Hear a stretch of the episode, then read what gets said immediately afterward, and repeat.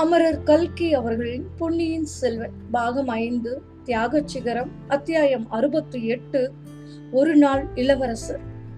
சேந்தன் அமுதனின் கட்டிலுக்கு அடியிலிருந்து வந்த முனகல் சத்தத்தை கேட்டதும் ஆழ்வார்க்கடியான் ஆஹா அப்படியா சமாச்சாரம்? சிவபக்த சிகாமணிகளே பழைய பரமசிவனைப் போல மோசம் செய்ய ஆரம்பித்து விட்டீர்களா? என்று சொல்லிக்கொண்டே மேலே போகத் தொடங்கினான். பூங்குழலி தன் இடையில் செருகி இருந்த கத்தியை சட்டென்று எடுத்துக்காட்டி வைஷ்ணவனே சிவபெருமானை பழித்த பாதகனாகிய நீ இந்த உலகில் இனி ஒரு கணமும் இருக்கலாகாது. மேலே ஒரு அடி எடுத்து வைத்தாயானால் உடனே வைகுண்டம் போய் சேருவாய் என்றார். தாயே மகாசக்தி உன்னுடைய வார்த்தைக்கு மறு வார்த்தை உண்டா? வைகுண்ட பதவி கிடைப்பது எளிதன்று. உன் கையால் என்னை அங்கே அனுப்பி விட்டாயானால் அதை காட்டிலும் பெரிய பாக்கியம் எனக்கு வேறு என்ன கிடைக்கக்கூடும் என்றான் ஆழ்வார்க்கடியான். இச்சமயத்தில் சேந்தன் அமுதன் கட்டிலிலிருந்து எழுந்து வந்து பூங்குழலி வேண்டாம் கத்தியை இடுப்பில் செருகிக்கொள். இந்த வைஷ்ணவன் சிவனை தூஷித்ததினால் சிவபெருமானுக்கு குறைவு ஒன்றும் வந்துவிடாது. தீய வழியினாலும் நல்லது ஏற்படாது. பொய்மையினாலும் மோசத்தினாலும் நன்மை எதுவும் கிட்டாது. இந்த வைஷ்ணவனிடம் உண்மையை சொல்லி உதவி கேட்போம். இவனும் வந்தியத்தேவனுக்கு சிநேகிதன் தானே என்றார். அப்படி வாருங்கள் வழிக்கு. கபட நாடக சூத்திரதாரியான கிருஷ்ண பரமாத்மாவின் அடியாருக்கு அடியேனே.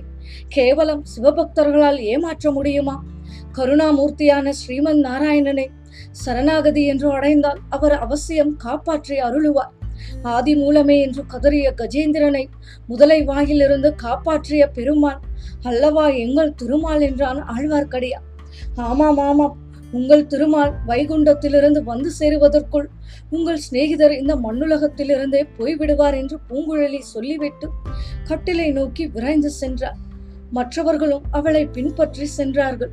கட்டிலின் கீழே துணி குவியலினால் மறைக்கப்பட்டு கிடந்த வந்தியத்தேவனை தூக்கி கட்டிலின் மேலே கிடத்தினார்கள். வந்தியத்தேவன் நினைவற்ற நிலையில் இருந்தார் எனினும் அவ்வப்போது வேதனை குரலில் முனகிக் கொண்டிருந்தார் அதனாலேயே அவன் உடலில் உயிர் இருக்கிறது என்று அறிந்து கொள்ள கூடியதாயிருந்தது. வாணியம்மை மூலிகைகளை வேக வைத்து மஞ்சள் பொடி சேர்த்து காயத்தில் வைத்து கட்டுவதற்காக கொண்டு வந்தார் ஆழ்வார்க்கடியானும் சேந்தன் அமுதனும் வந்தியத்தேவனுடைய கை கால்களை இறுக்கி பிடித்துக் கொண்டார்கள். பூங்குழலியும் வாணியம்மையும் அவனுடைய காயத்தில் வேக வைத்த மூலிகைகளை சுட சுட வைத்து துணியை போட்டு கட்டினார்கள். அப்போது ஏற்பட்ட வேதனையினால் வந்தியத்தேவன் கண் விழித்தார்.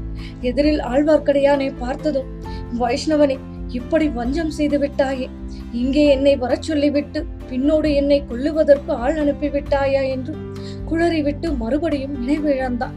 ஆழ்வார்க்கடியான் முகத்தில் மனச்சங்கடத்தின் அறிகுறி தென்பட்டது. அரை நினைவான நிலையில் வந்தியத்தேவன் கூறிய வார்த்தைகள் சேந்தனமுதன் பூங்குழலி இவர்களுக்கு தன்னை பற்றி மறுபடியும் ஐயத்தை உண்டாக்கி இருக்கும் என்று எண்ணி அவர்கள் முகத்தை பார்த்தான் பூங்குழலியின் முகத்தில் பூத்திருந்த புன்னகை அவனுக்கு சிறிது தைரியத்தை உண்டாக்கியது.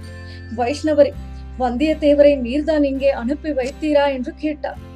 ஆம் ஆனால் இவனை கொல்லுவதற்கு பின்னோடு நான் யாரையும் அனுப்பி வைக்கவில்லை. அது இருக்கட்டும் இங்கு எதற்காக இவரை அனுப்பினேன்? தப்பி ஓடிச் செல்வதற்காக அனுப்பினேன். இந்த நந்தவனத்துக்கு பக்கத்தில் அவனுக்காகவும் அவன் நண்பனுக்காகவும் இரண்டு குதிரைகளும் தயாராய் வைத்திருந்தேன்.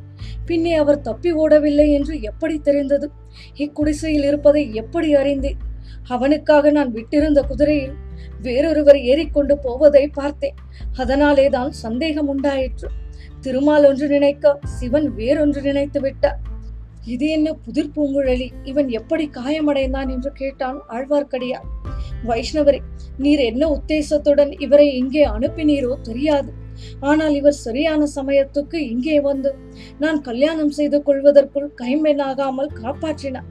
இவ்வாறு பூங்குழலி சொல்லிக் கொண்டிருக்கும் போதே ஆழ்வார்க்கடியான் சேந்தன் அமுதன் இருவரும் என்ன என்று அதிசயத்துடன் கேட்டார்கள். பூங்குழலி அமுதன் பக்கம் திரும்பி ஆமாம் உங்களிடம் கூட நான் சொல்லவில்லை. வெளியே ஒருவன் நின்று ஈட்டியினால் தங்களை குத்துவதற்கு குறிப்பார்த்தான். அப்போது இவர் வந்து குறுக்கிட்டு ஈட்டியை தான் ஏற்றுக்கொண்டு தங்களை காப்பாற்றினார் என்றார். சேந்தனமுதன் கண்களில் நீர் ததும்பியது. ஐயோ எனக்காகவா என் நண்பர் இந்த ஆபத்துக்கு உள்ளானார் என்றார். அதனால் என்ன? தாங்கள் இவரை தப்புவிப்பதற்காக எவ்வளவு ஆபத்துக்கு உள்ளாகி இருக்கிறீர்கள் என்றால் பூங்குழலி. பூங்குழலி இந்த உலகத்தில் ஒருவர் செய்த உதவிக்கு உடனே பதில் உதவி செய்வது என்பது மிக அபூர்வமானது. நல்லது செய்தவர்களுக்கு கெடுதல் செய்யாமல் இருந்தாலே பெரிய காரியம். வந்தியத்தேவன் இங்கு சரியான சமயத்துக்கு வந்து சேந்தனமுதனை காப்பாற்றியது அதிசயமான காரியம்தான். ஆனால் கல்யாணத்தை பற்றி ஏதோ சொன்னீர்களே அது என்ன? கைம்பெண் ஆகாமல் காப்பாற்றியதாகவும் சொன்னீர்களே என்று கேட்டான் ஆழ்வார்க்கடியான். ஆம் வைஷ்ணவரே சிறிது நேரத்துக்கு முன்னாலேதான் நானும் இவரும் மணந்து கொள்வது என்று முடிவு செய்தோம்.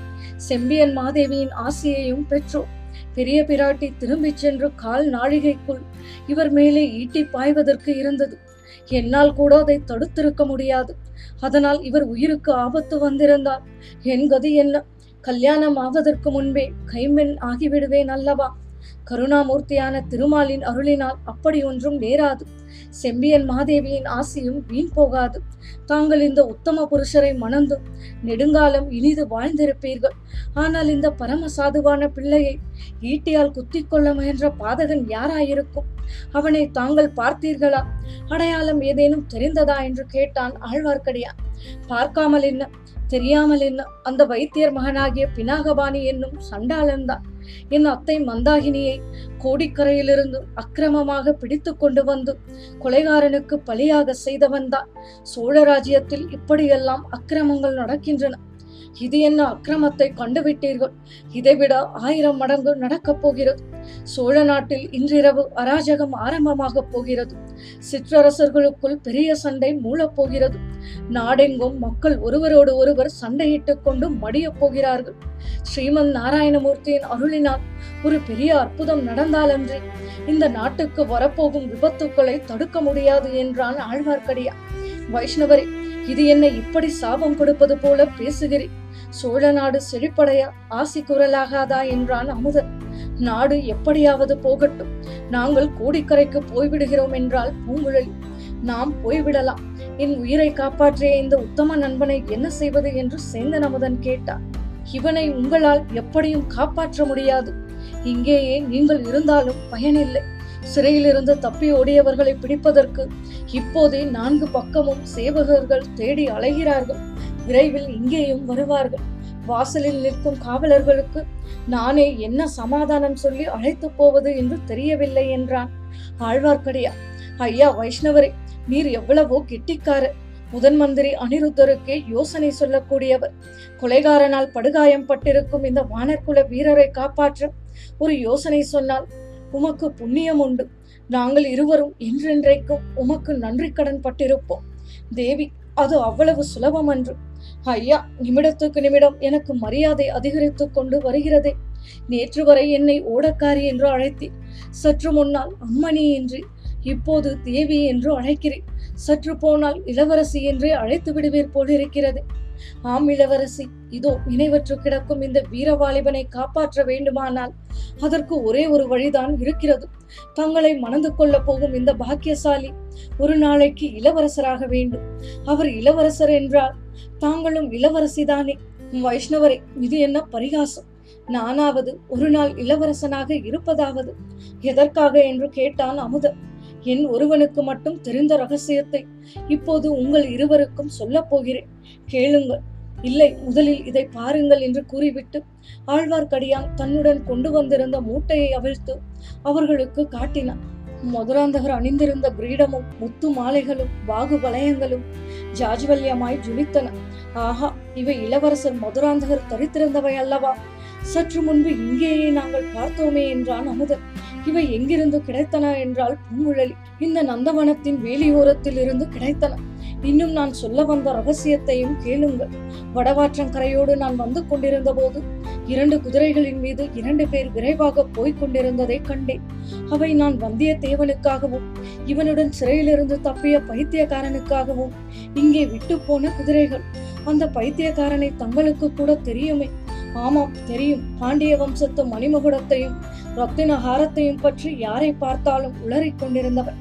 அவனேதான். வடவாற்றங்கரையோடு அதிவேகமாக சென்ற குதிரைகளில் ஒன்றின் மீது அந்த பைத்தியக்காரன் இருந்தான். இன்னொரு குதிரை மேல் இருந்தவர் இளவரசர் மதுராந்தகர் போல தோன்றியது. இங்கு வந்த பிறகு அது நிச்சயமாயிற்று என்றான். ஆழ்வார்க்கடியான். இது என்ன விந்தை? மதுராந்தகர் எதற்காக தமது ஆபரணங்களை கழற்றி எரிந்துவிட்டு ஓட வேண்டும்? அதுதான் எனக்கும் தெரியவில்லை. முதன் மந்திரியிடம் சொல்லி ஓடியவர்களை தொடர்வதற்கு ஆட்கள் அனுப்பப் போகிறேன். ஆனால் அதற்குள்ளே இங்கு பெரிய விபரீதங்கள் நடந்துவிடும் என்று அஞ்சுகிறேன் என்றான் ஆழ்வார்க்கடியான் என்ன விபரீதம் நடந்துவிடும்? பழுவேட்டரையர்களும் அவர்களுடைய கட்சியை சேர்ந்த சிற்றரசர்களும் இதோ தஞ்சை கோட்டை வாசலை அணுகிக் கொண்டிருக்கிறார்கள். கொடும்பாளூர் வேளாரும் முதன் மந்திரியும் மலையமானும் அவர்களை வரவேற்க கோட்டை வாசலில் காத்து கொண்டிருக்கிறார்கள். ராஜ்ய உரிமை பற்றி சமாதானமாக பேசி முடிவு செய்ய வேண்டும் என்பது சக்கரவர்த்தியின் விருப்பம். கட்டளை. ஆனால் பழுவேட்டரையர்கள் சமாதான பேச்சு தொடங்குவதற்கு முன்பு மதுராந்தகர் எங்கே என்று கேட்பார்கள். அவரை காணோம் என்றதும் கொடும்பாளூர் வேளார் மீது பாய்வார்கள். சேனாதிபதிதான் பொன்னியின் செல்வருக்கு பட்டத்தை நிச்சயம் செய்து கொள்வதற்காக மதுராந்தகரை கொன்றுவிட்டார் என்பார்கள். பெரிய வேளார் அதற்கு மறுப்பு சொன்னாலும் அவரால் நிரூபிக்க முடியாது. உடனே பயங்கரமான உள்நாட்டு யுத்தம் ஏற்படும்.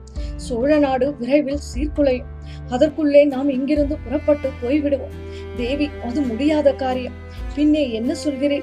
இந்த கிரீடத்தையும் ஆபரணங்களையும் சற்று நேரம் சேந்தன் அமுதன் அணிந்து கொள்ளட்டும். பொன்னியின் செல்வரை ஏற்றி கொண்டு வந்த யானையை நான் அழைத்துக் கொண்டு வருகிறேன். அதில் இவர் ஏறிக்கொள்ளட்டும். என்னுடைய ஆட்களை மதுராந்தகர் வாழ்க என்று கோஷித்துக் கொண்டு யானைக்கு முன்னும் பின்னுமாக போகச் சொல்கிறேன். மதுராந்தகர் ஏறி வந்த பல்லக்கும் அருகில் இருக்கிறது. அதில் வந்தியத்தேவனை போட்டு திரையை விட்டு விடுவோம். தேவி தாங்கள் பல்லக்கின் பக்கமாக நடந்து வாருங்கள். மற்றதையெல்லாம் என்னிடம் விட்டு விடுங்கள் என்றான் ஆழ்வார்க்கடியான். இது என்ன பைத்தியக்கார யோசனை என்றான் சேந்தன் அமுதன் இவர் கிரீடத்தை வைத்துக் கொண்டால் அடையாளம் தெரியாமலா போய்விடும் என்றால் பூங்குழலி.